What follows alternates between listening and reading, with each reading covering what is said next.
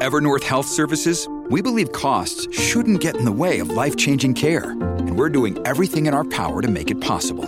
Behavioral health solutions that also keep your projections at their best? It's possible. Pharmacy benefits that benefit your bottom line? It's possible. Complex specialty care that cares about your ROI? It's possible. Because we're already doing it. All while saving businesses billions. That's Wonder made possible. Learn more at evernorth.com/wonder. This episode is brought to you by La Quinta by Wyndham. Your work can take you all over the place, like Texas. You've never been, but it's going to be great because you're staying at La Quinta by Wyndham. Their free bright side breakfast will give you energy for the day ahead. And after, you can unwind using their free high speed Wi Fi. Tonight, La Quinta. Tomorrow, you shine. Book your stay today at lq.com. This episode is brought to you by Shopify. Do you have a point of sale system you can trust, or is it a real POS? You need Shopify for retail. From accepting payments to managing inventory, Shopify POS has everything you need to sell in person. Go to shopify.com/system all lowercase to take your retail business to the next level today. That's shopify.com/system. Welcome to the New Books Network. Hello, everyone, and welcome back to New Books in Anthropology, a podcast channel on the New Books Network. I'm Elliot Reichart, host of the channel. Today, we'll be talking to Professor Vincanne Adams about her new book, Glyphosate and the Swirl An Agro Industrial Chemical on the Move. Glyphosate and the swirl is part of a broader trend in research that is developing new methods and techniques to study our increasingly polluted and toxic world. Professor Vincanne Adams is professor of anthropology, history, and social medicine at the University of California, San Francisco. Her recent book takes glyphosate as a case study and follows this chemical as it moves from the past to the present, from the lab to the dinner table, from outside our bodies to within our cells to grapple with what it is to live in such an entangled world. Professor Vincanne Adams, welcome to the show. Uh, thank you for having me. It's great to be here. Um, Professor Adams, I would wonder if you could begin the interview by telling us a bit about yourself. Uh, sure. Uh, well, I'm a medical anthropologist. I uh, how far back do you want me to go? Um, you know, just like how you got interested in medanthro, uh, okay. how it is that you yeah. ended up on the yeah, all the way okay, back.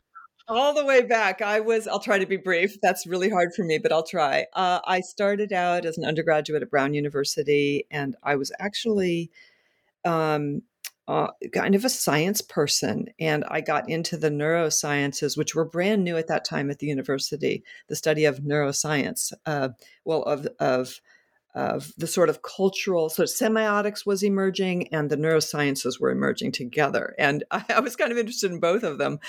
And I was in a neuropharmacology class and uh, was fascinated with this problem of cognition and culture and how the brain processes things in culturally specific ways. And then I got into the second year of that course of study, or the second class, which was the neuropharmacology class. And I realized that a lot of the work in that field involved um, research on um, live animals. And I decided I didn't want to do that. So I wrote a paper for that class on the uh, problem of aphasia and cultural differences. And uh, that got me involved with a professor at Brown named Lucille Newman, who was a medical anthropologist. And I spent more time with her, and I realized that she was doing something that I really was drawn to, and then spent the rest of my undergraduate time. Oh, yeah, the rest of my undergraduate time taking all the medical anthropology courses that she offered and all the medical sociology courses that were offered on campus there and at the graduate level. Uh, in the first year graduate level, I got into a few of those. And then wrote my senior thesis on, um, believe it or not, uh, acupuncture. Um, because the, um, that in the neuropharmacology class, I started doing some on a second paper. I started looking at the neuropharmacological mechanisms of acupuncture and realized that the scientists were using the biomedical scientists were using all the wrong measures for understanding what was happening with acupuncture, and they were reducing it down to the simplistic argument about uh, endorphins. And I just fell into this world of Chinese medicine and thought, oh my God, this is so much more interesting. So then I started graduate school with an interest in Asian medicines. Um, and because I had found out about medical anthropology, I applied to then the only program that offered a PhD in medical anthropology, which was at Berkeley and UCSF, a joint program, um, which is where I am now. And uh, and then started my graduate work um, uh, looking at one very interesting Asian medical system, which was Tibetan medicine. And at the time, you could only go to study Tibetan medicine on the periphery of Tibet. So I was working in Nepal for a number of years. And then uh, over time, and did a lot of projects on Nepal. And, you know, once you immerse yourself in that world, you realize medicine is a small piece of this much larger story about what's happening in given place and time and but yet it's also a really great window onto some of the big predicaments of the places where we work and so um, i sort of stayed on that path and wrote a couple of books on nepal and medicine um, and then had an opportunity to go start working in tibet so i spent a fair amount of time looking at uh, women's health in Tibet and uh, the politics of, of Tibet, basically.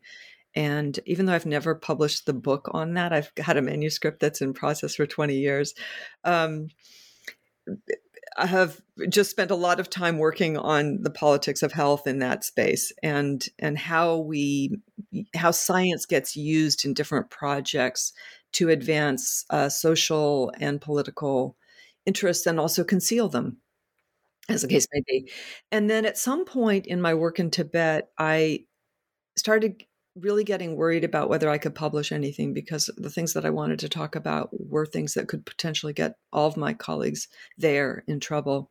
And at that point in time, a new opportunity opened up to me because one of my colleagues, Gay Becker, had had died suddenly and was in the midst of being awarded a grant to work in New Orleans on post Katrina recovery and the process of aging. And the NIH program officer came to me and asked me if I would take over the project because she was my colleague and I, I was it was complete departure for me but because i was really you know, worried about the work in tibet i thought maybe i'll just do something different for a while and then got into the post disaster world and and found that uh, to be a really interesting story about the other side of the politics of well in this case disaster in tibet it was of occupation.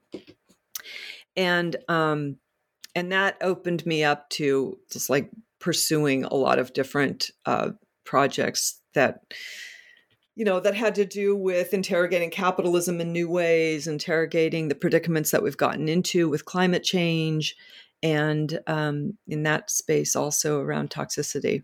And that then freed me up to do some more interesting critical analysis of the world of global health in terms of evidence and science and did the metrics book. And then this project i got to by way of having completed the work on metrics you know and i had always had these strong interests uh, ever for, ever since the beginning really of how evidence and how science in particular is used in projects of social um, management, concealment, uh, political, you know, resistance, and political uh, oppression.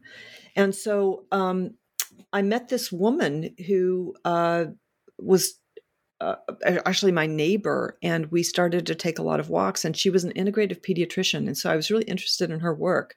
And the more she talked to me, the more I realized that there was a really interesting story that needed to be told about the way medicine uh, had overlooked food and and how the food system in our country had become a disaster in its own right, and how uh, especially agrochemical uh, food production was probably needing a lot more scrutiny and critique. And so um, I thought at one point, well, I'd like to write a book about her work in medicine and the problem of um, agrochemical food industries.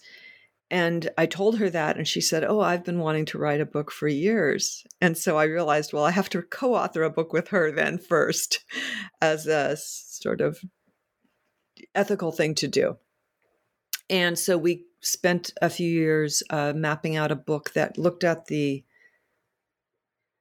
this this sort of perfect storm where um, in her world, as she said, kids were sicker than they had been. Uh, sick a, a, generation of sick kids that were sicker than any generation before them, and she attributed it mostly to the food they were eating. And um, that was part of the perfect storm. The other part was the way um, our science had been managed by um, the sciences of toxicity had been managed by uh, industrial capitalism in ways that made it very fraught in terms of its truth quotients. And the problem of um, of uh, the politics of denial around chemical harm and uh, so a lot of these things all came together in the book where we talked about the book's called what's making our children sick which was a title given to us by the publisher the trade press publisher which i'm still not very happy with but we did it anyway. And it was a really great project and i really loved it. But the whole time we were working on it there were these nagging problems that i was having with the way my co-author really wanted to tell a straight story about the way science could prove the harm from glyphosate and uh, that there was so much more to the story that I thought needed to be told about glyphosate being a sort of model system for how we've gotten into a bad situation with being able to rely on science to get us out of the trouble of chemical harm. And that's what led to the book Glyphosate in the Swirl. So it sounds like there was some challenges with having to create a simple, straightforward narrative about chemical harm. I was wondering if you could explain uh, what the swirl is and how the swirl concept can be used to sort of address that challenge. Uh, great question. I can describe the swirl. I'm not sure I can say that it will help us solve the problem. I think it, my sense of it is that it describes the situation that we're in more than it does resolve it. Um, the swirl was what I came upon uh, after first wading into the territory of how track getting traction and accountability on chemical harm in our world was so impossible. Um, and I mean that in the world in the global sense, in, in a global way. And, you know, it's heightened visibility uh, of that issue in the US. Uh, but the way in which the, no matter how much traction you might get on the science, it seemed to just disappear in terms of actually gaining traction on doing anything about it. Um, and in, in the case of glyphosate, um, the swirl sort of first defines the predicament we've gotten into around knowledge of the chemical and its potential toxicity, in that it swirls in different uh, consensus driven ways into different spaces at different times, but it never settles and it moves and it looks like it has solidity and it doesn't. The me- the meta the sort of model system that I'm thinking of is or that I use in the book is the murmuration of starlings that move through the sky and cluster and then break up and then form other clusters. But the swirl also describes for me, um, I found this through doing the the bigger book project, uh, the way that the chemical lives in our world in swirl like formations where it clusters and concentrates in certain places in soils in plants in atmospheres in and then also in bodies um, and and causes different impacts depending on how much it's concentrated in all those different places. But it doesn't produce uniform linear like cause effect maps for us because it's always moving and never settling and so um, the third place where I explore this is in the in the bodies of of of people, and I I got access to the bodies of children through my co-author on the last book um, to look at the way in clinical practice she was using glyphosate to anchor her theories about how foods were toxic and creating a wide variety of chronic health disorders for kids that appeared on the skin, in brains, in organs, in guts. And um, her argument uh, was that the way the chemical glyphosate moved through the body it could produce all these different effects so in some places and and with some scientists it was working in the liver to cause harm in other people it was causing harm in the guts. And so the whole system was being thrown off in a swirl like kind of way but it also describes the way she was able to sort of forge a theory of a harm um, that she would take. I also think it describes the way activism works with chemical harm, um, where people grab hold of certain kinds of scientific threads and then use those to push uh, political agendas forward and make headway with certain legislative processes and, you know, lose ground in other areas. And um, yeah, so I feel like the swirl is not a metaphor; it's a it's a description of how we live with chemicals and as we live in this way with chemicals and are potentially harmed by some of these chemicals, we also have to sort of think about our science in ways that work in step with that swirl like fashion. Um, and the big thing with the science and the knowledge being swirl like, I think if there's a critique and it's there's a you know underlying critique of academic capitalism that has made it for a situation in which because the investments of science have been so tethered to different industries and capitalist agendas um, you know that that pulls us in ways away from our ability to trust the science um, in, in ways that are oppositional to the way that other fields of research are now really pushing for you know using science to land political gains Thank you. Um, why is it important to study um, glyphosate ethnographically or from the perspective of an anthropologist rather than, say, as a, a scientist? What sort of additional benefit is there from approaching it in the way that you have? Huh. Um. Uh. Let's see you know i i felt like well i'm influenced by a lot of great people in the approach that i took in this book anna tsing was a big figure in my mind in the way that she shifted the ethnographic gaze from you know human centered um, uh, relationships to things and the way those things guide us into different spaces. And that that that breaks up the you know, sort of the plantation. It breaks up our methodologies in ways that force us to deal with all these different systems that are at play. Um, I also was very influenced by Murphy's work on chemical harm and the idea that we should be following the chemical and Mel Chen's work.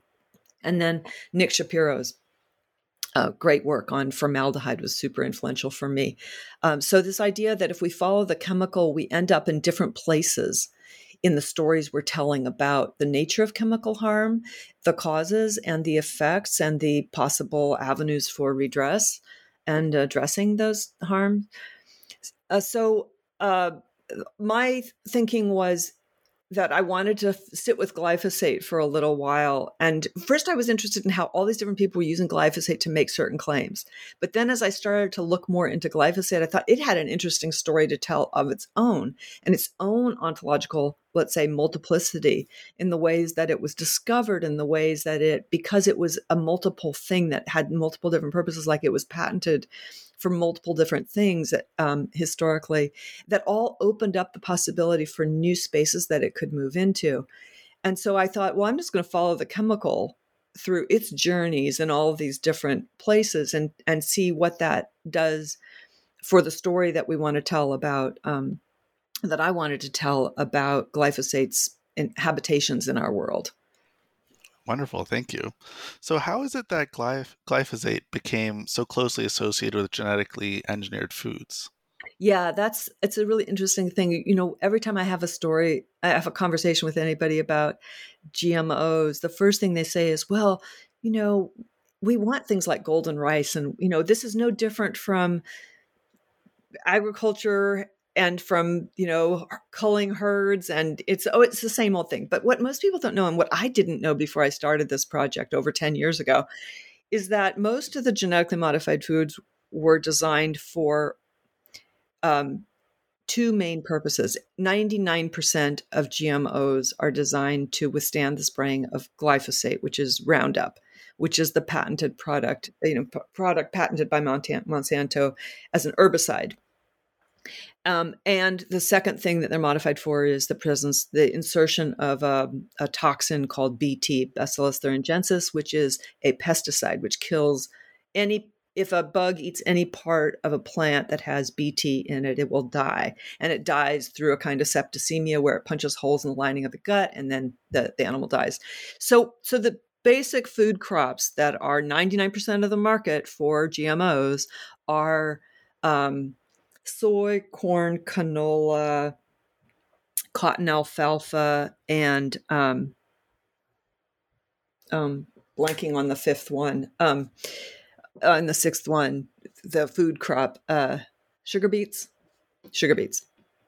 And those crops are designed so that uh, they withstand the spraying of glyphosate or Roundup, and they uh, kill insects that uh, haven't got resistance to the BT. And that that system of agriculture was designed so that um, you know, in theory, it was to produce higher yield, make cl- make crops more prolific by not being able, you know, not having to compete with weeds and not having to compete with bugs. But you know, it's raped. It's basically it's basically turned um, the agricultural world into a situation where farmers are now triply dependent on these companies for the seed crops because you can't reproduce the seed crops. It's illegal. It's a patent violation. You have to have fertilizer for the soil because the soils are being killed by these uh, by the spraying of Roundup and other toxic chemicals, and the um, uh, pesticides that are used in to go with these crops. So there's a triple dependency, and so farmers are having to be subsidized by, you know, the government all over the well in the U.S. in particular in order to sustain themselves because it's so expensive to farm like this. Anyway, that's the system we have. And it was designed, you know, and then the food system is organized around making use of these basic food crops, sugar beets, so sugar, corn products, um, canola oil products, and um, soy products. Those are the basic commodity crops that use GMOs in the U.S. and have worldwide presence and are, you know, it's a it's a really fraught system. Um, so anyway, that's where the GMO connection is with with glyphosate, and that explains those crops and that agricultural system explains why there's so much glyphosate in the world. However, keep in mind, Roundup is marketed directly to the public, and so it is a it is a very powerful weed killer, and so it's also sold to people who want to use it in their um, in their uh, in parks and in recreational areas and playgrounds, in their backyards, on sidewalks. Uh, you know, it's it's everywhere. Yes. Um, and most people seem to have, as you mentioned in your book, small amounts of it in their urine when tested. Right. So there have been a couple of studies done on um, urinalysis. Uh, a guy named Paul Mills down at UC San Diego did these studies where they were looking at they had they found old samples of urine and then they compared them with contemporary and actually it shows up in the urine of a lot of Americans and in the breast milk of breastfeeding women. Yeah. so US. it's sort of everywhere. It now. is. It is. So um, you describe glyphosate as having ontological multiplicity. Could you explain for our listeners what that means and sort yeah, of how its origin story relates to that? Yeah, I was starting to talk about this earlier because when it was created, and there's controversy over, you know, the provenance of this chemical to begin with, which is all in the book. But you know, it was originally discovered as a wheat as a, um, a metal chelator, and it was patented as a metal chelator, and by a chemical company that probably got bought by another chemical company, which got bought by Monsanto at some point. Uh, but perhaps Monsanto's own story is more accurate, where one of their um, scientists was actually experimenting on different chelators to try to create a weed killer and came up with the formula on his own, with the chemical on his own. Um, but when it was identified as a, also a weed killer, um, it got patented as a weed killer um, and not just as a metal chelator. So it had double potencies right there. But it also um, has a patent on it for being a an antimicrobial which is of course one of the reasons that people are worried about it being in human systems because it kill microbes in the gut okay so so there are all these ways in which the chemical mutates and changes depending on the context it's in and what it's doing in those worlds and so that's a kind of multiplicity right there but then i follow that through in the book to the ways that it does that in different spaces as well whether we're talking about agriculture whether we're talking about bodies or whether we're talking about legislative debate you know testimonials being given in front of legislative bodies um, yeah. Um, what is it about um, ontological mul- multiplicity that makes it very hard to determine whether glyphosate is safe or causes harm or causes damage? Uh, well, one of the things I, I, trace this in the book in a couple of different ways. Um, the fact that it operates as a chemical in some contexts and as a biologically active entity in other contexts. And this is where I go into the debate about regulating the chemical. Um, you can see how that shift, uh, that multiplicity enables it to shift from being regulated in one way in some spaces and other ways in other spaces. So, because it's a chemical, it can be, because it's a chemical, it can be patented as a biological thing, it can't be patented because it's a chemical. Um, so its biological effects um, make it so the FDA, the USDA, and the um, EPA all have different ways of thinking about the potential harms of this chemical depending on how they're reading what it is, either as a chemically active or a biologically active thing. And so um, that enables it to slip through the cracks of regulation pretty careful, pretty uh, fully, I would say. And you have to read the details Wonderful.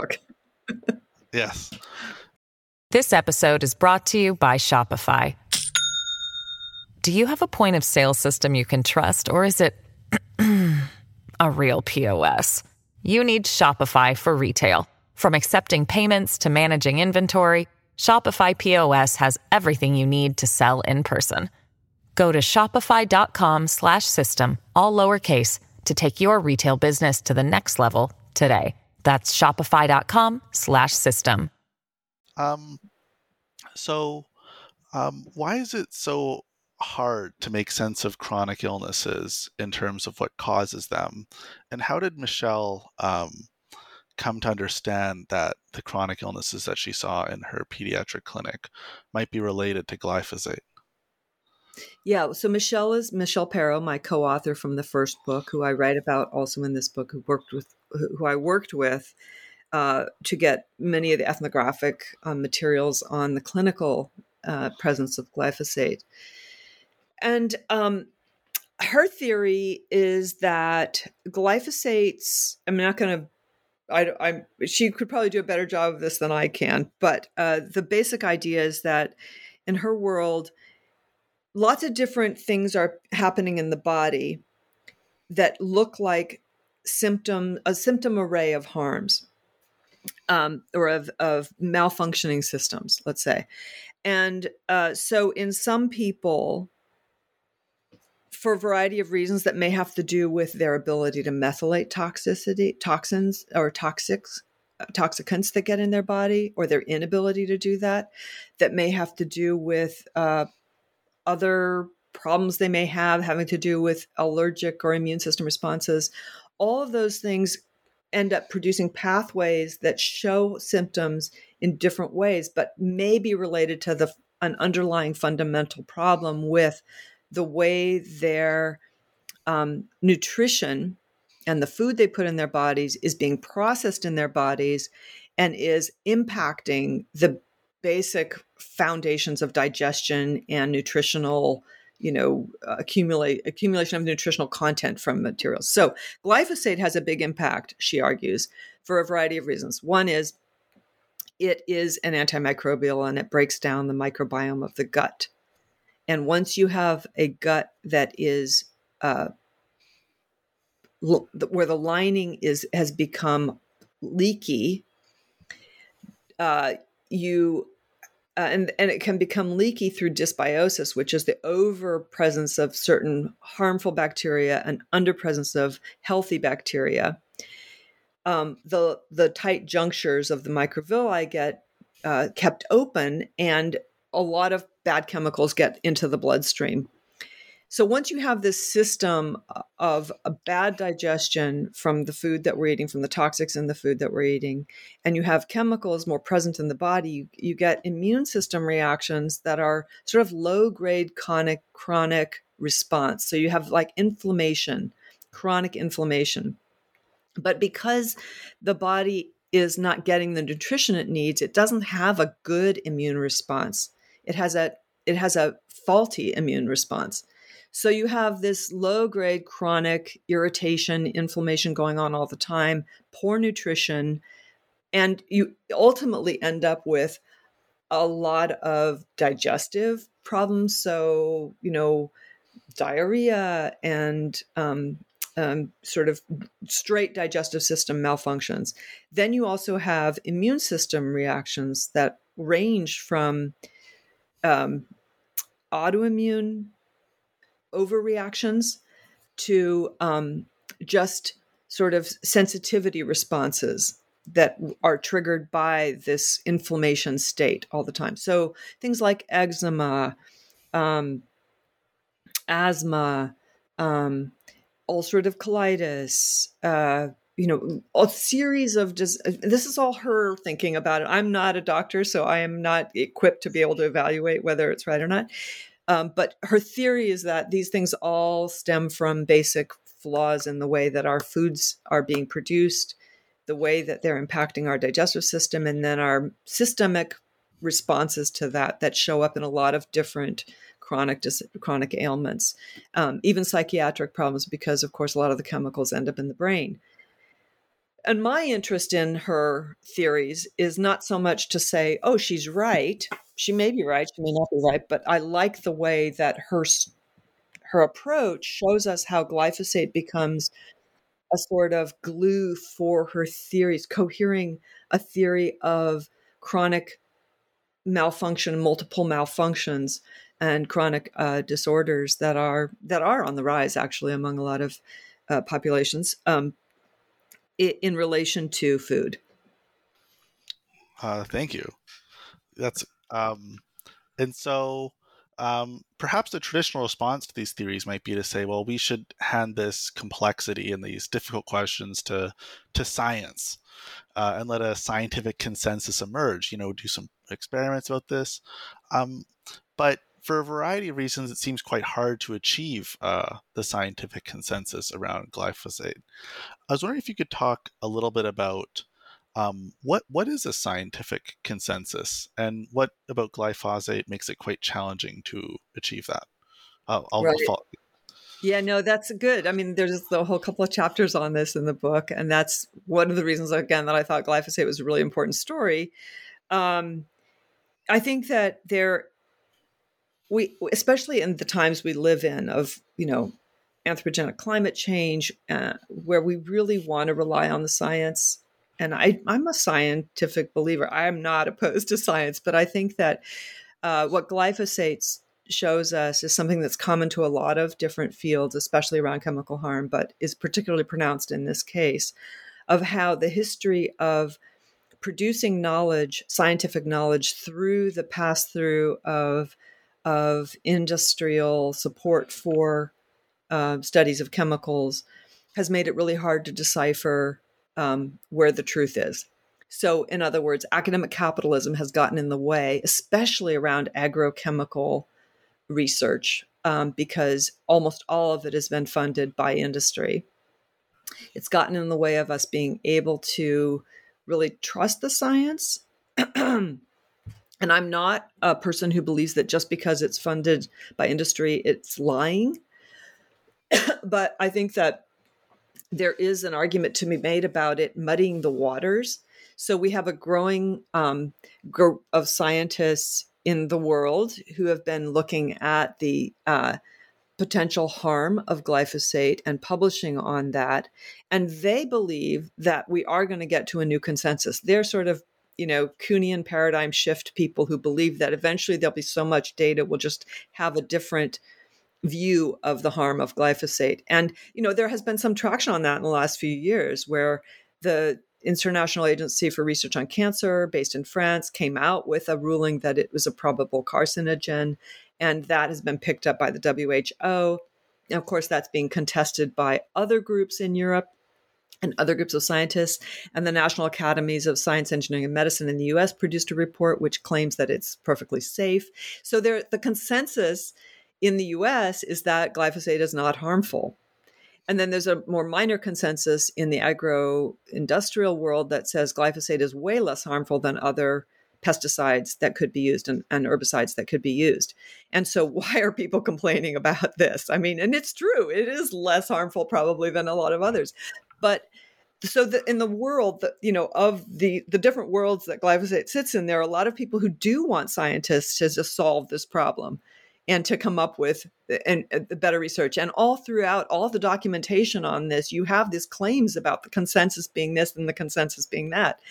And um, what i've what i came to decide is that one the consensus isn't really um, reliable uh, it's not reliable anymore in this case. And also, there's no such thing as a consensus. It's a constantly on the move. It's shifting, and it depends on where you locate yourself within what I call the swirl. Um, that you would claim a consensus, and it's partly because of the way glyphosate has moved in these different places that we have multiple different versions of the consensus operating at once and against one another in direct contradiction to one another. Whether you take the idea that they're looking at different things to heart or whether you take the idea that they're looking at the same things but they have different investments in what the outcome is. So it's a it's a constantly uh, unsettled problem. Thank you. Um, because there might be questions of whether it's a chemical or a biological agent as well. That also comes to play in it absolutely. And you know i mean the the way consensuses are formed through organizations like the national academy of science engineering and medicine is that they just they have this idea that you go and look at everything and then you you come to some conclusions based on the best possible evidence of comparing and contrasting. But these are really difficult projects to compare and contrast the kinds of data and the materials. Like in some instances, they're looking at the weight of livestock to see whether they've had a health impact. And other people are looking at organ systems in the and you know molecular and biomechanics or you know proteomics in those systems and they come to different conclusions and then the committees have to like compare those two conclusions and decide where the predominance of evidence lays right? And the question of where the science is produced and who's paid for it are seldom asked. Even in the organizations like the NASEM committee they don't have so they haven't just brought in industry scientists to make these decisions but those people aren't always looking at where the data came from and where the publications were published and how they were published and who did the work and what their goals were in the research to evaluate the quality of the work either way. And it's basically too hard for anyone to do all of that. I mean even science studies scholars can't do all of that. It's like, you know, the Latourian, you know, footnoting, you know, black boxing process happens all the way down the line. And it becomes too hard to actually make a case about it. Oh, that's very interesting. Um, what is academic capitalism and what, what's its origins in the modern university, research university in the States?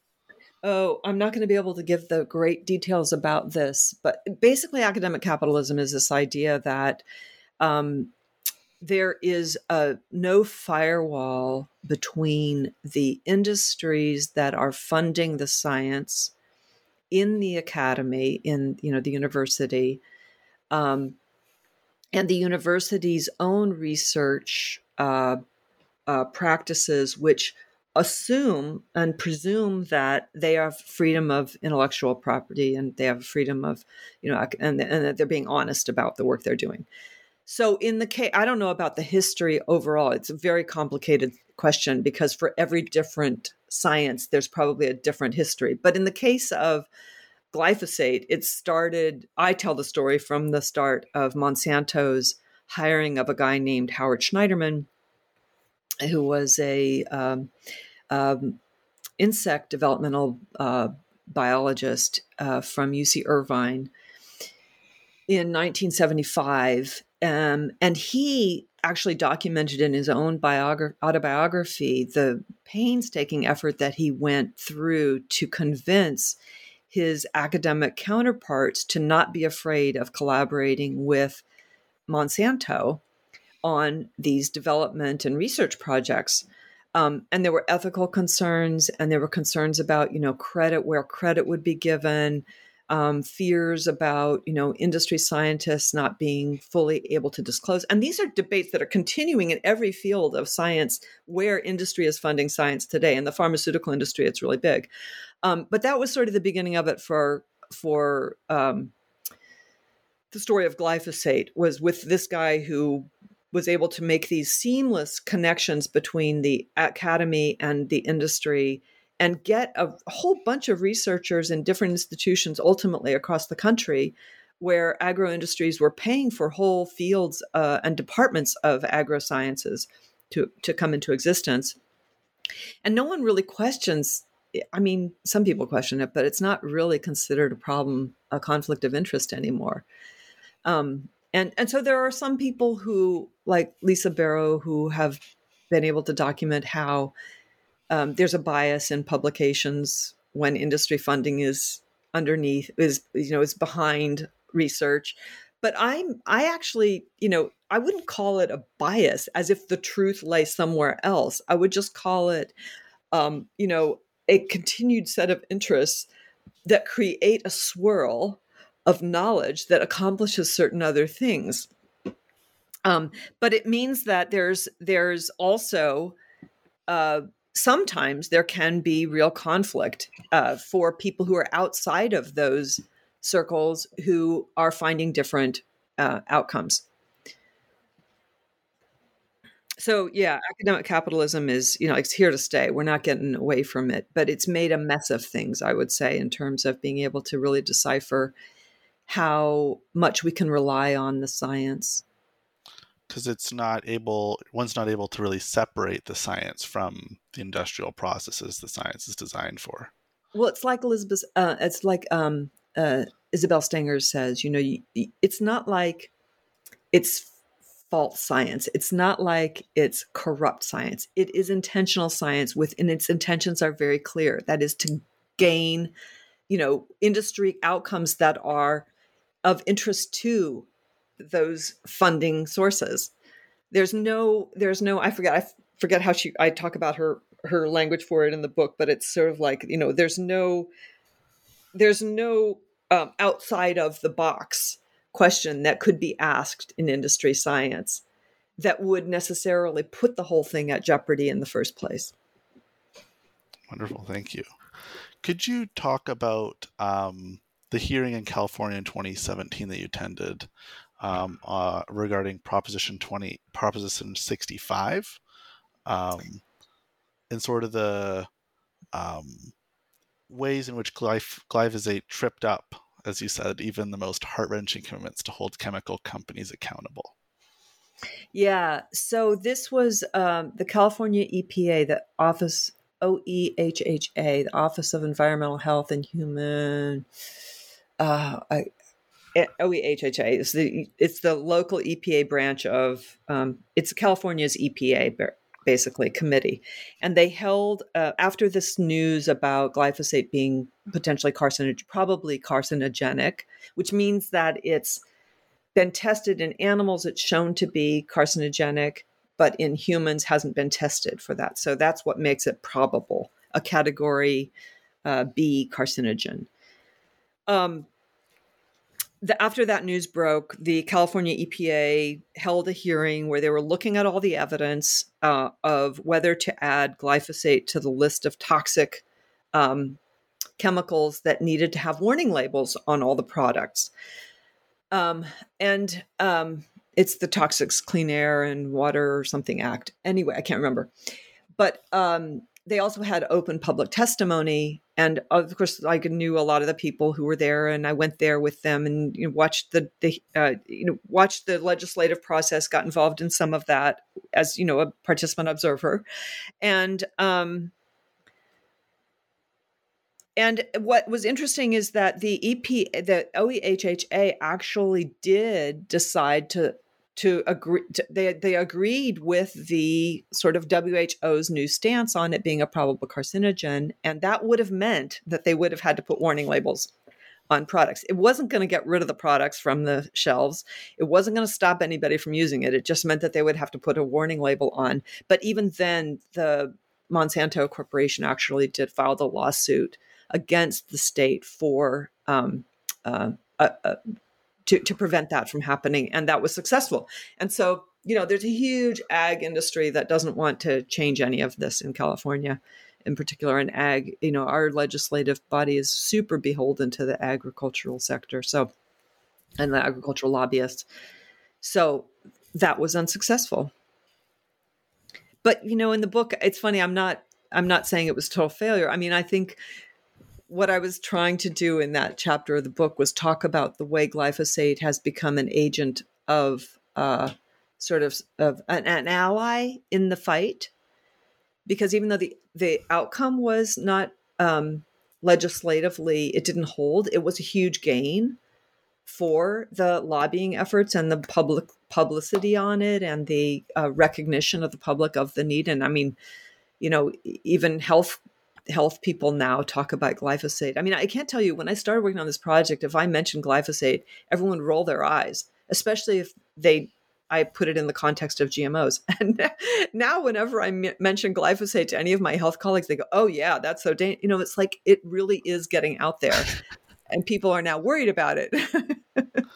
there's a concern. There's a people are caring about it. One might say the swirl has moved in a new, you know, part of a different swirl this uh, new constellation has emerged of these different connections, and so now it's bubbling around the potential harms of uh, glyph- glyphosate and all the different exactly exactly. But you know, there's a big leap from you know that to when you think about actual you know things that could be done. Like I'm a firm believer that we should you know really rethink our agricultural industrial systems and we need to think about permaculture and and uh, regenerative agriculture. These are huge potential solutions to not just the food problem, but to the climate problem. You know, but you know, it would take a huge amount of heavy lifting and investment on the part of uh, you know government subsidies to shift from one kind of agriculture to the other a huge change in the way people think about food scarcity and distribution systems and resources and all of that but uh, you know, it's worth. I'm not. Uh, yeah, it's worth trying to get there. I'm not sure the swirl's going to get us there, but perhaps not. Um, and then um, in the final, so so now that glyphosate appears to be this actor in its own right with some kind of agency to sort of become an ally, you also come upon a notion that might surprise some of the listeners, which is that you describe glyphosate as possibly being an agent of care. Uh, in what sense uh, do you mean care, and how is it that a chemical can care? Right. That's a good provocative question that I end the book on uh, at myself. I'm throwing it out there as a possibility, but I was influenced by Maria Puig de la Bellacasa's work on soil and the idea that if we if we're thinking about ontology and humans not being the center uh, and most important character in our analysis, and thinking about she talks about soil being the thing that that is um, the beginning and end of the story. So humans play a role in soil health but they're not the sort of endpoint of soil. Soil isn't a resource for human survival. Humans are an agent in soil survival. And so i was influenced by that and also by um, uh, Annemarie Mol's work uh, in ontology and was just trying to uh, pointing to this possibility of thinking of glyphosate does a lot of consolidating of political interest and a lot of consolidating of evidence of harm. And even the case of it being a carcinogen has done this huge thing, as I just said, to move forward the the grab the, the sort of uh, landing of a of a of a swirl with a lot of high concentration of action and movement and potential in a certain way um, around chemical harm. So glyphosate kind of stands for a lot of other things that we could talk about in the agrochemical industrial food production system or in the world of chemical harm and exposure that helps people to sort of um, or that helps us to think about um, its own survival as the thing that we're enabling which is may or may not be good for humans so, so eh, what I mean by it being an agent of care is that it's bringing us along, and it's not it's not like we're we're benefiting from it, but it's a it's if we're thinking about care as this thing where the system is what we're operating in, and it's an ecosystem where multiple species interact and multiple things have to survive together. This is what we're producing, and this is, you know, it's not a great story, but it's it, it is in some sense doing some work for people to uh, change the way they think about survival in the world. Wonderful. Um, and then towards the end of the book, you describe how the agro uh, industry might be responding to this. Um, you quote Hugh Grant, who uh, makes an announcement uh, with uh, the idea that in the future, the next generation of um, modified agriculture will provide actual medicines for you. It'll provide chemicals inside you to help fight cancer or process fats, and eventually it'll intensify the value uh, added, as they say, of the corn uh, that they will be selling. What does that tell us about the swirl and sort of the next phase of it that it might be emerging? Right. I mean, I think it will be another swirl, um, but that is the direction that things are headed from, especially now that Bayer Corporation owns Monsanto.